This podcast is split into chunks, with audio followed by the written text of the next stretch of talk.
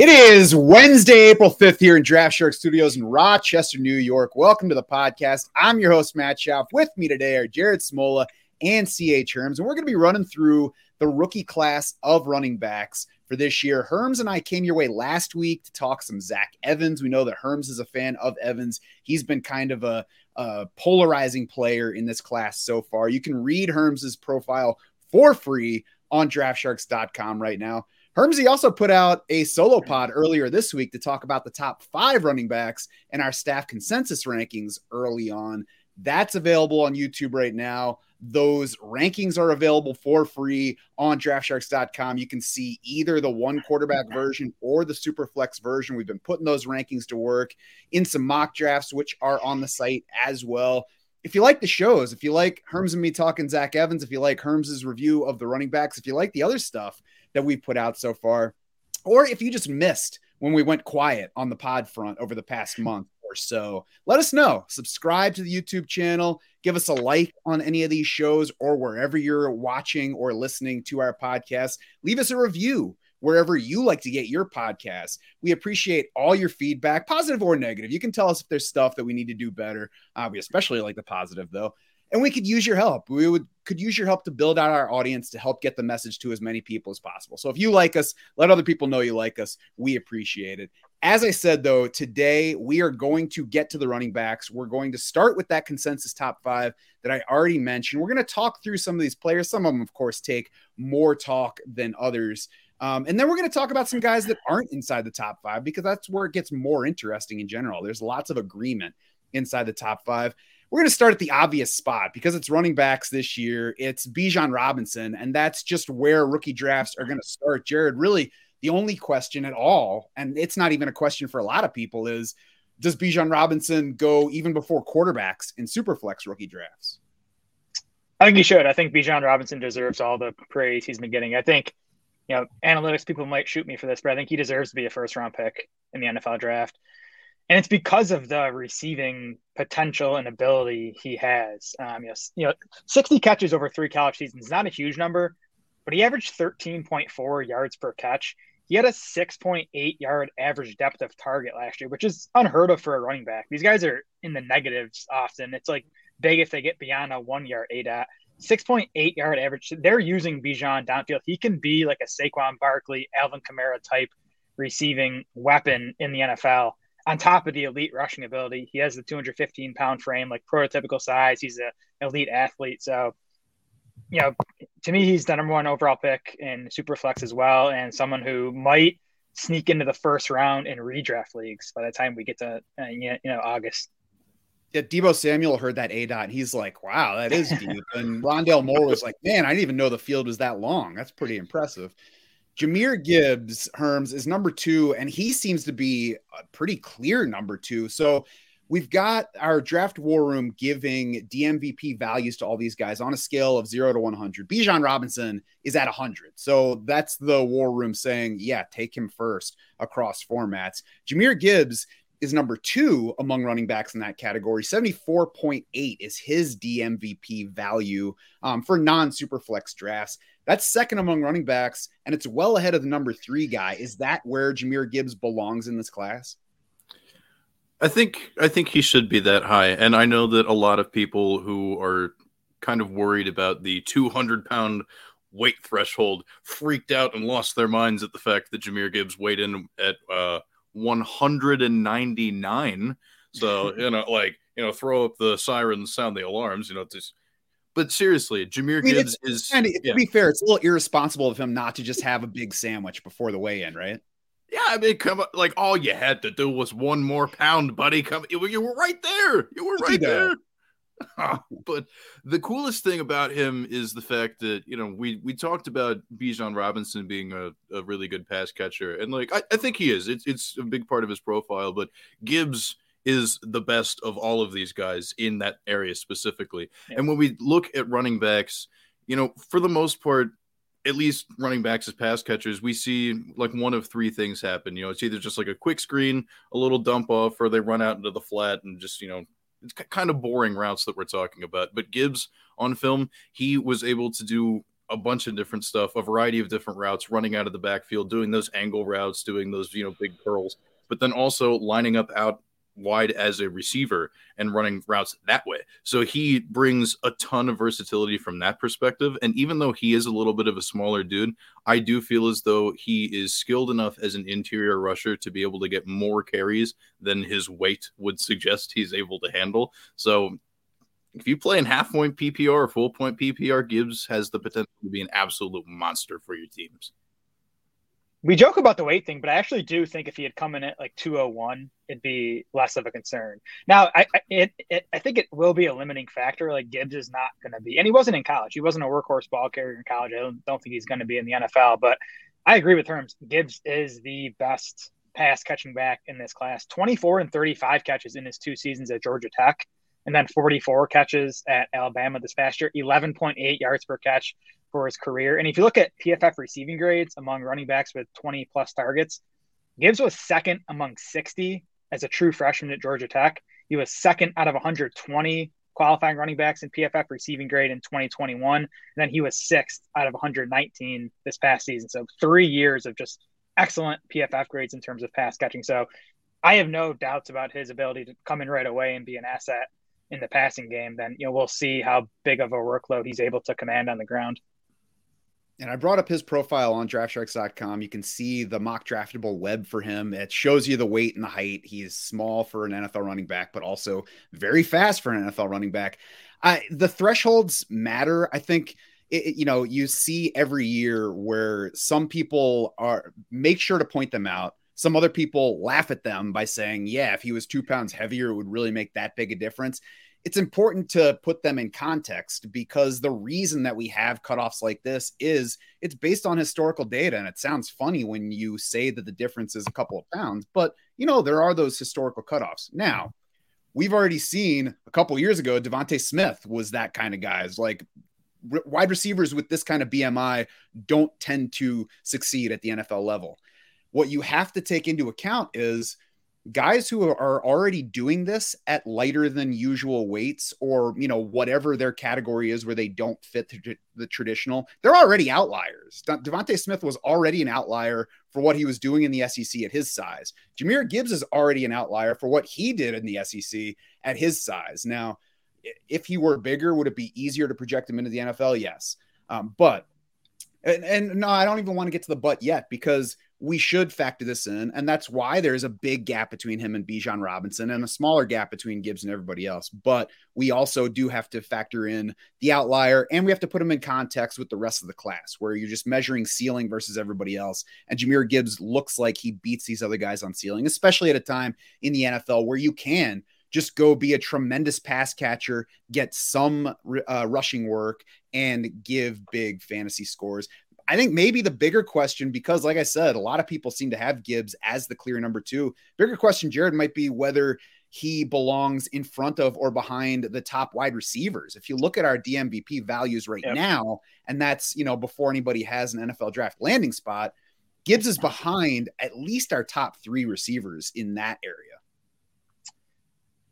I have Gibbs third overall in one quarterback and it's you know behind Bijan. Obviously, I have Jackson Smith-Njigba, and we'll talk about him next week on the wide receiver show ahead of Gibbs. But I have Gibbs ahead of the rest of the wide receivers because I have issues with all those guys. But you know, Gibbs, I think he doesn't have the like top five fantasy upside. I don't think that Bijan Robinson obviously has, but I think Gibbs can have running back one level seasons, especially in PPR. You just talk about that weight again. Christian McCaffrey came into the league at 202 pounds.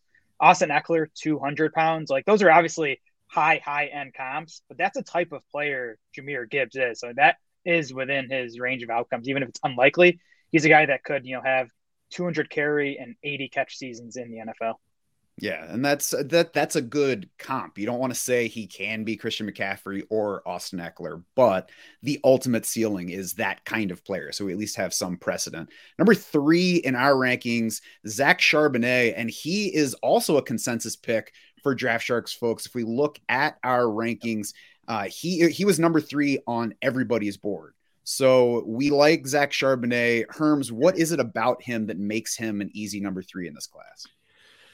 So the big thing about Zach Charbonnet is that he doesn't possess a single elite trait in his profile, but he does a few things extremely well and very, very competently. So it, for a guy his size, he runs with a good functional amount of power and finesse, both as an interior runner and on the perimeter at his size. And decent pass catcher as well. He's not going to have nearly the same kind of route diversity as somebody like Gibbs, but he can catch a few passes here and there. And he's also pretty good at pass protection. And I think when people talk about Zach Charbonnet, they have it in their minds that because he doesn't have an elite trait, it kind of just means he's like, you know, kind of meh everywhere else. It's like, no, I mean, like, he's not you know a super you know high end type dude in terms of his speed in terms of his agility or whatever but that doesn't mean that he's not very very good at all sorts of these other things. I think that's kind of how people need to view him. He's extremely safe and he checks all of the core boxes. And even though the ceiling may not be there to be a superstar, I think he has an outrageously safe floor with just how good he is across the board. Right. You don't have to be a knockout in any one specific area. If you just do everything well and you were a workhorse in college and you produced and you tested fine, uh, that's enough. So you can read Herms's full breakdown of Zach Charbonnet on the site for free right now. His DMVP value 59.8. So that's 15 points behind Gibbs, who was about 25 points behind Robinson. So that gives you a little bit of a gauge of the separation among those guys at the top a little bit more separation between number three and number four on the list, Jared. And this is the first running back that was not a consensus for us. We all had the same one, two, and three when we did our individual rankings and put them together to be the consensus Draft Sharks rankings. Number four, Tyjae Spears. Actually, the rest of us all like him at the same spot. Herms is the low man. We'll talk to him about that in a minute. But what do you like about Tyjae Spears? I don't even know if I like Tyjae Spears at number four anymore. For me, beyond these top three, that's when I start to throw my hands up and I want to see how the NFL. I, I, might just rank these guys how the NFL ranks them beyond Bijan, Gibbs, and Charbonnet. Because to me, all these guys have serious warts on their profile. Spears coming off the, the huge season last year, he had nearly 1,600 rushing yards and 19 touchdowns. The issues for me, you know, it obviously came against a lower end competition at Tulane he did really nothing his first two college seasons. Now he did have the torn ACL in 2020. It seemed like he was potentially going to break out as a sophomore before that ACL. Came back in 2021 was okay. Then again, you know, had the breakout 2022, but lower competition, four year player. He's only 201 pounds. And then he ran a 4.54 40 at his pro day. It gives him a 94.6 speed score, well below the 100 threshold. We like, you know, he's 74th percentile relative athletic score. So not a bad athlete, but not an elite athlete. Um, I just, I'm, I, again, I'm curious to see how the NFL thinks of Spears. If he's, if he's a day two pick, I'll kind of be back in on him as, you know, potentially the fourth running back in this class, but I wouldn't be shocked if he ends up falling to day three because of the college history, because of the ACL thing, because of the size. Um, so, you know, we'll, we'll see exactly where he lands. Yeah, for me, Spears, and even to a greater degree than the next guy on the list, is the beginning of the I want to see how the NFL sorts these guys out range because I like the things that you mentioned about Spears. Even though he's a four year guy, he's not quite 22 yet. So he's not older as a prospect. Did have the terrific final season at Tulane, did have the earlier injury that factored into perhaps, or at least likely, why he didn't um, break out a little bit earlier. Tested okay, would have liked more speed for the style of back he is, but did have plenty of receiving last year to go with the rushing. So I like what's there. If he's a late fourth rounder or a fifth round pick, I'm going to like him a lot less. If he's early to mid third round, I'm going to like him a lot more. Herms, what's your take on Spears? I think he's tremendously talented. I mean, I completely understand why people like him as much as they do, but I'm just nervous about his play style and his physical frame. I mean, we talk about this ACL injury also came with some meniscus damage and in my profile, you know, I went through and found some, you know, background information in which he was talking about his recovery from this injury and like how much it, you know, it really drained him, you know, both physically, obviously, but then also, you know, just emotionally as well, and how he nearly quit playing football because of how difficult that journey was. But I never want to project uh, project injury for players at the next level. I'm not a doctor; that's definitely not my area of expertise. But he has very, very skinny legs. Like he's not a very built guy, and the way that he plays relies on him being super flexible and bendy against defenders. So if we're talking about a guy with super skinny legs that requires himself to be extremely, you know, physical and flexible to win, it's I don't know. I think NFL coaches are going to look at that, look at the history, and be like, I don't know if we could give this guy a ton of carries, man.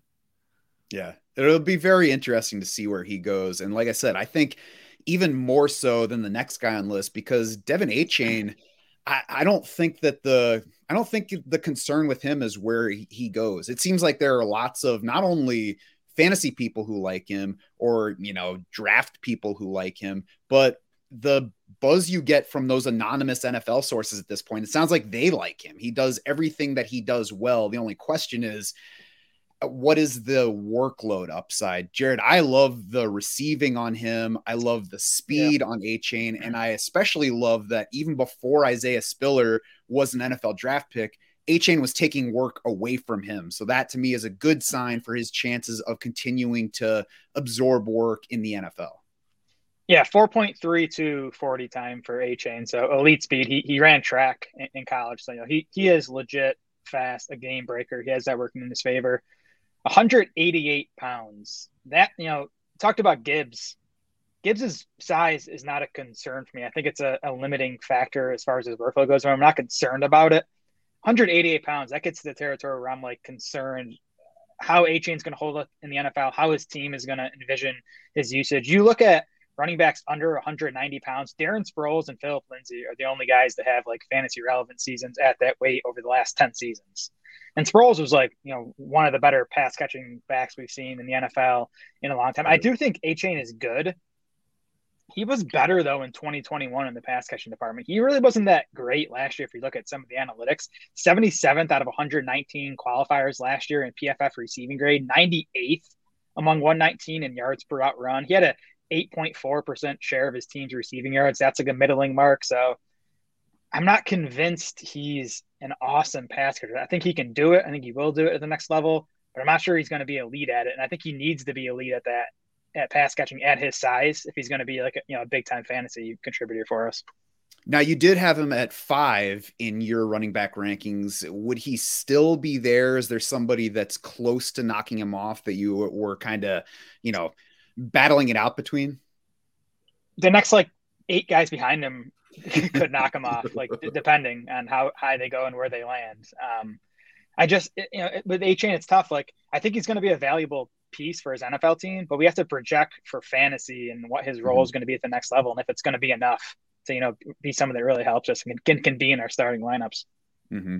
Herms, you have Achane number four among your running backs. What do you think the likely NFL outlook is for him, especially in terms of how it'll impact our fantasy lineups? And then, like, what's the ultimate dream scenario? What's that ultimate ceiling that he could get to?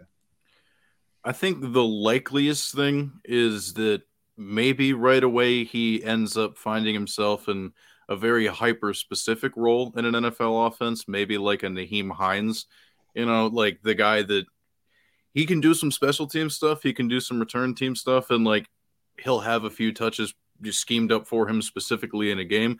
I don't think that would be the worst thing to see for him right away, at least in year one. But I think the best case scenario is, you know, we had mentioned a couple players before being the only guys to succeed at this weight. I think De'Von Achane really could be Darren Sproles, but like even a little bit taller. And when I watched Achane, I was kind of surprised. I was like, okay, like yeah, what, like five eight, five nine, like 188 pounds or whatever, but like he was pretty good running as an interior tackler. Like we're not going to confuse him for Bijan Robinson anytime soon. Like don't hear what I'm not saying, obviously, but he was he was good enough at that and was able to you know mosey his way through defenders well enough that I was like, okay, all right, maybe he could end up being just a little bit more than we think he is. But me having him at four is really just I'm just being optimistic because I just love the speed. It's like Madden create a player type level speed. So of course I'm going to be excited about that. Do you think it says yeah. maybe as much about the class too as it does about him that he's at four? Yes and no. I mean, like, no, because again, video game speed, baby. But then, yeah, because there are a lot of question marks after hmm. this. Yeah, and I think that that's fair, and that's what makes me say that he even more than Spears is not somebody that we mm-hmm. need to wait so much to see the NFL draft capital on because there is that one thing that he does really well that no matter where he goes in the draft, we can't take that from him. And there was college production to back it up. So he's not just a fast guy that didn't do anything to this point. So curious to see where he goes. His DMVP value 32.0, Tyjae Spears 36 and a half at the moment. Those could definitely mm-hmm. change based on where they go and where everybody else goes around them. But you can see there's a gap between those two guys. And number three, Zach Charbonnet, a similar size gap to what there is between uh, Jahmyr Gibbs and Bijan Robinson. So there's there's some space. There's Bijan, there's Gibbs, there's Charbonnet, then there's space, then there's some other guys. And I think beyond that, like it's from six down, there's going to need to be a lot of sorting. We're going to talk about some other guys in that range, but we also want to know what you like here, what you don't like about what we put up, um, maybe what uh, who doesn't belong in our top five. So leave us a comment on this YouTube show. Um, tell us who's missing from your top five, from who we did put there. Um, tell us who you should knock out who doesn't belong in our top five that we did put up there. Um, remember, comment on the YouTube show. Let us know. We want to hear your feedback on that.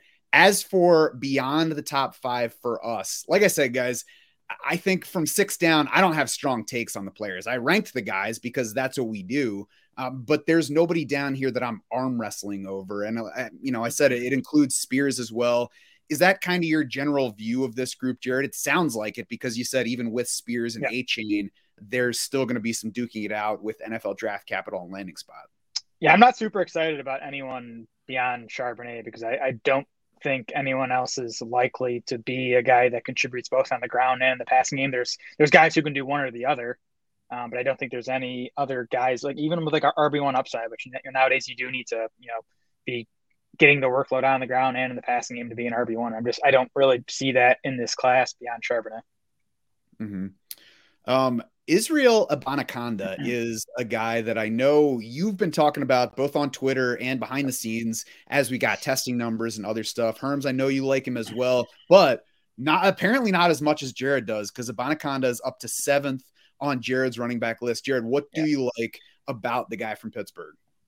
Yeah, let's start with the measurables. And I, I was excited about him even before his his pro day, but he ran a four three nine unofficial 40 at his pro day even if you want to adjust that up to you know 500 of a second which is kind of standard still a four four four at 216 pounds. So he is a guy that has the, the size to be someone who carries 200 to 250 times at the nfl level has the elite speed for his size and he's coming off a season where he had 239 carries over 1400 rushing yards 20 rushing touchdowns six yards per carry last year for abanikanda at pitt 15th among 169 qualifiers in PFF rushing grade.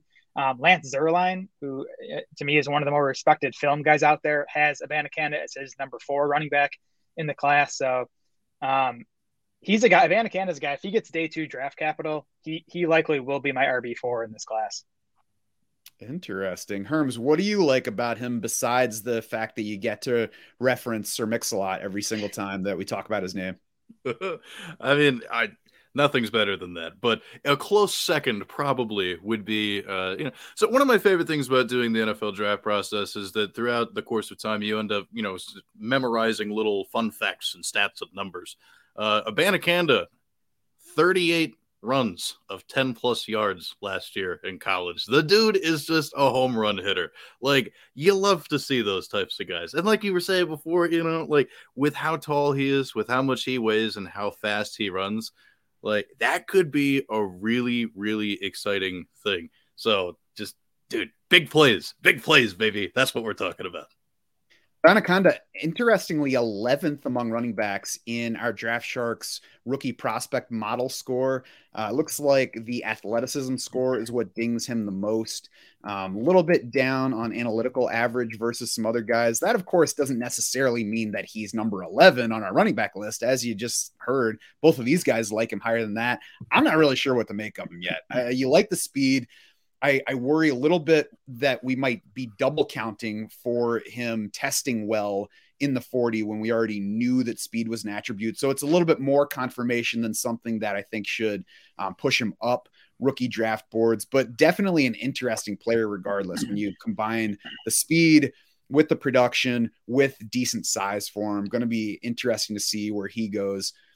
Another running back that is a bigger name. He's not high up rookie boards right now, but Tank Bigsby is, you know, not a sleeper, I wouldn't say. Uh, somebody that people are ranking generally inside the top 10. Sometimes he gets out of it, but he Herms for me is a player that I'm very curious to see where the NFL likes him because there are plenty of things to like. An immediate breakout for him on the field in the SEC, solid production at Auburn, despite that team really flushing itself down the toilet while he was there. Herms lays out all the details of that in his profile, which is going to hit the site either today or early tomorrow morning.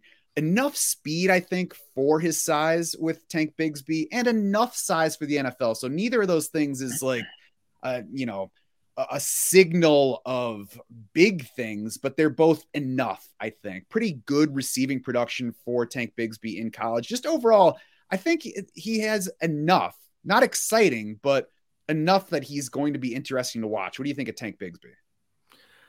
I think he's a lot of fun, and I think he deserves a lot of credit for, like you said, just dealing with a terrible situation in college. I mean, he ended up playing under four different head coaches over three seasons. Uh, you never like to see that. And then in the profile, I also pulled up, you know, the Football Outsiders data on the adjusted offensive line yards for the Auburn Tigers, and it just got worse and worse and worse every year that he was there. And when you go through and watch him on film, it's really hard to find a lot of plays that are like, oh, wow, look at that highlight. That was incredible because Bigsby has to create a lot of the opportunity for himself. It, like those running lanes close very quickly but it really speaks to his vision and creativity as a runner. When you're playing behind that bad of an offensive line and you can still produce, that says a lot about your instincts. That says a lot about your physical skills. Like, not to compare these players necessarily at all, but if we remember back when Dalvin Cook was coming out of college at Florida State, another offensive line that was just absolutely terrible. But when you watched him, it was like, oh, man, he did a lot of that stuff for himself anyway. Wow, big two thumbs up on that part. So Bigsby, just for being able to pretty much just be his own guy, a plus from Herms. And I think that's where film comes in is you can look at the numbers and be like, man, I would like him better in yards per carry. Uh, the college dominator was pretty good, but when you hook up the film, it's like, oh, this team is not very good. His blocking got worse as he went through the through his career, and he was still pretty good. Yeah, and he did fare well in PFF rushing grade. He fared well in elusive rating. He was 19th in the country in elusive rating last year, one spot behind Abanikanda, I might add. Um, my, my question with, with so I, I think he can be a nice lead runner, like not an elite lead runner, but a nice lead runner for an NFL team that can handle, you know, 15, 16, 17 carries game. My question on Bigsby, as it is with a lot of these guys, is what he can offer in the passing game. He did have a big target share last year, 16% of Auburn's targets. That was second best in this class, but he wasn't very efficient on those targets. His yards per route run was poor. His PFF receiving grade was poor. So I just wonder if it was more a result of like Auburn had no one else to throw to. Like I'm not, I'm not sure I'm comfortable projecting Bigsby to be a significant part of his NFL team's passing game. Yeah, and that's what target share is valuable because maybe it was that they didn't have anybody else to throw to, but it also says something if you become that guy to throw to because there is nobody else. According to Player Profiler, he's got a 94th percentile college target share. So I mean, even if it's even if it's as much a function of Auburn being bad as Bigsby being reliable, I'll take somebody reliable. And and looking at the player comp on Player Profiler as well, Damien Harris. I think that's a good way to frame it is it's not somebody that excites you, but there's just he does all the things well enough that he could land in a productive position. Um, talking about more of the sleeper types now to round things out, Jared, who do you have that would really fit in the running back sleeper category here? Yeah, I'm intrigued by this Evan Hull out of Northwestern. We'll see how high, how, how high he goes in the NFL draft later this month. To me, he looks like one of the best pass catching backs in this class. He had 88 catches over his final two college seasons. 12.4% of Northwestern's receiving yards in 2021, 21.6% of the team's receiving yards this past season. That was easily most among the top 22 running back prospects in this class. He was 16th in PFF receiving grade last year, seventh among 199 running backs in yards per route run. Hull was even split out wide or into the slot on 21% of his snaps. And Northwestern was using him as a wide receiver. Now, maybe it's another case. It's Northwestern, so I'm sure they didn't have – some you know many stud wideouts to be throwing the ball to, but you know still they were getting Hull involved in the passing game.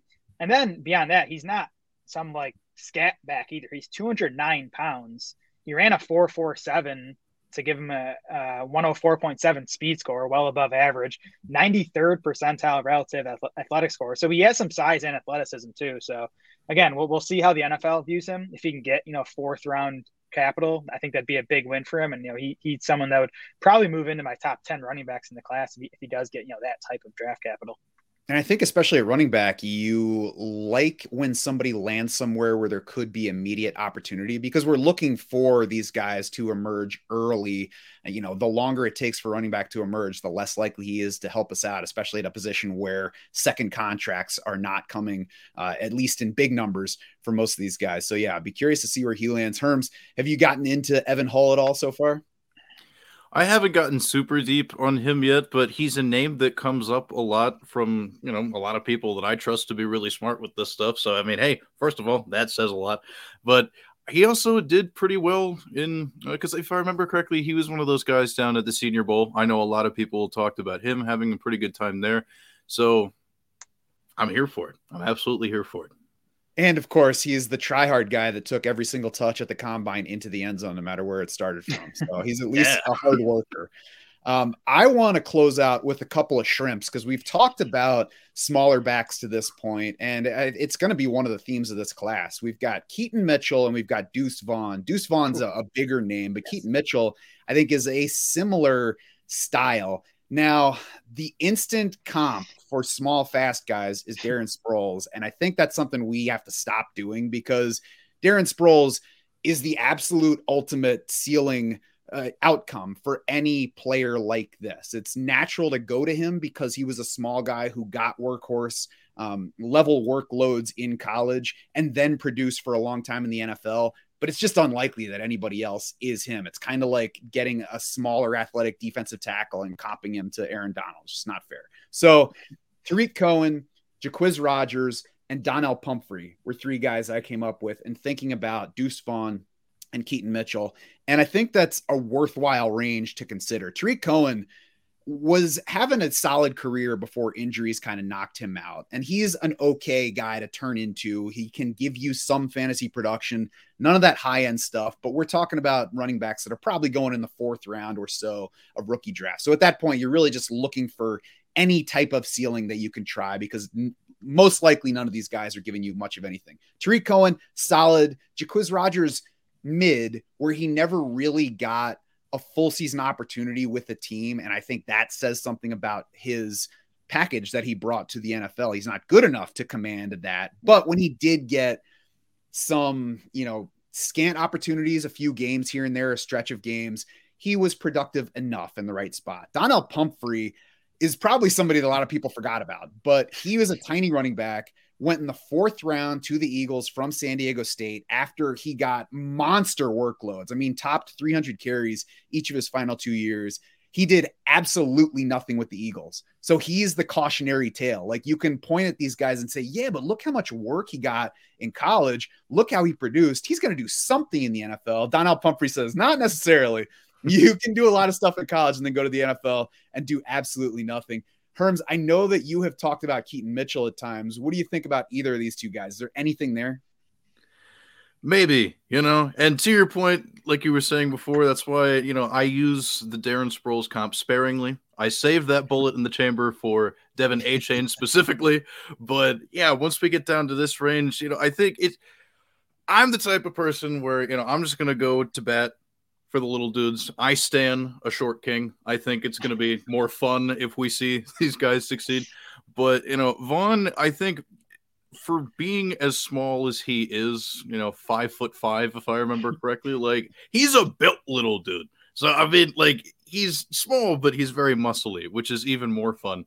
But then Keaton Mitchell, I think, if nothing else, he could probably at least just like be a return guy or something. Like if I remember correctly, that was a part of his profile, and then also his speed that he tested at the combine. I was like, oh geez, okay, he's like legit fast, fast, not just like normal fast. So like that's probably going to be the thing that you look at. Like just hope that some of these guys maybe stick around, do some special teams, and if enough other injuries happen to people on offense, it'll be like, all right, well, we don't have anybody else. Hey, short guy, come over here. getting getting a few of these plays here. Yeah, not guys yeah, to reach for, but we're just looking for some upside later in rookie drafts. Jared, what do you think about the Mighty Mites? Yeah, both guys are 179 pounds. So, like, Matt, I'll, I'll give you the Tarik Cohen count. That's a good one. Darren Sproles was 187. And that's a pretty significant. That's eight, pounds on these guys. Quizz Rodgers was 196. I mean, he, he, was, you know, he was short but, but stocky. Um, you know, 179. That's tough. Now, I'm not throwing in the towel on Deuce Vaughn because this dude he had 293 carries last year and held up, and he has a really strong receiving profile. Look at 15.6% target share, last year. Nice PFF receiving grade, nice yards per route run. He had a 4.5 yard average depth of target, so he was getting used downfield too. So he, he has the receiving profile where he could be a Tarik Cohen type, or maybe he does play the majority of third downs, catches 40, 50 balls in a season, and at least hits the fantasy radar for us. So, man, I wish Deuce Vaughn was just like 10 pounds heavier because he'd be a top 10 running back in this class if he was, because his production in college was was strong. Hey, I guess if anybody is going to be the next Darren Sproles, it might as well be a short guy from Kansas State who at least has Darren Sproles' number and has talked to him. Because there, I did see that Darren Sproles said, "Yo, what you have to do is become a return man because that will make them put you on their roster, and that's where you yeah. can get on the field, and then you can have an opportunity to show them what else you can do." So we'll see. We'll see if Deuce Vaughn can be the next Darren Sproles. Although, to be fair, probably not going to be another Darren Sproles. Now, you can already find these guys in our dynasty rankings on draftsharks.com. So check those out now. You can see where all the all of these running backs sit before they have NFL landing spots. Then you can see how we react to those NFL landing spots, the draft capital, the team that they land with, because they're pretty much all going to be moving, except maybe Bijan Robinson. It's going to be difficult for him to move from where he is right now. We're going to be back next week to talk wide receivers in this rookie class. We will hit quarterbacks and tight ends after that. Check the Draft Sharks YouTube channel throughout the week, though, because we're going to be putting out shorts and smaller podcasts along the way. We've got rookie talk, we've got best ball draft values. Jared is nearing completion of his 2023 projections, so he got lots of valuable notes coming out of that on Twitter and in YouTube shorts here and there. I'm actively drafting in best ball uh, teams on underdog drafters and FFPC as we speak. So I know, you know, we're pretty much all rookie talk here. We're rookie talk on the YouTube channel. We're rookie articles on draftsharks.com. But I know you're drafting best ball. I'm drafting best ball right now, too. So I've got some reactions to that stuff. And again, we want to hear from you. Comment, review, let us know who is missing from the top five at running back, who belongs up there, or just who's your sleeper. He can be number eight on your list. Who is your sleeper? Who's your Deuce Vaughn? Who's your Evan Hull? Who do you like from this running back class? Leave a comment on YouTube. Let us know what you think about this group. For Jared, for Herms, for the rest of the Draft Sharks crew, I'm Matt Schauf saying thanks so much for swimming with us.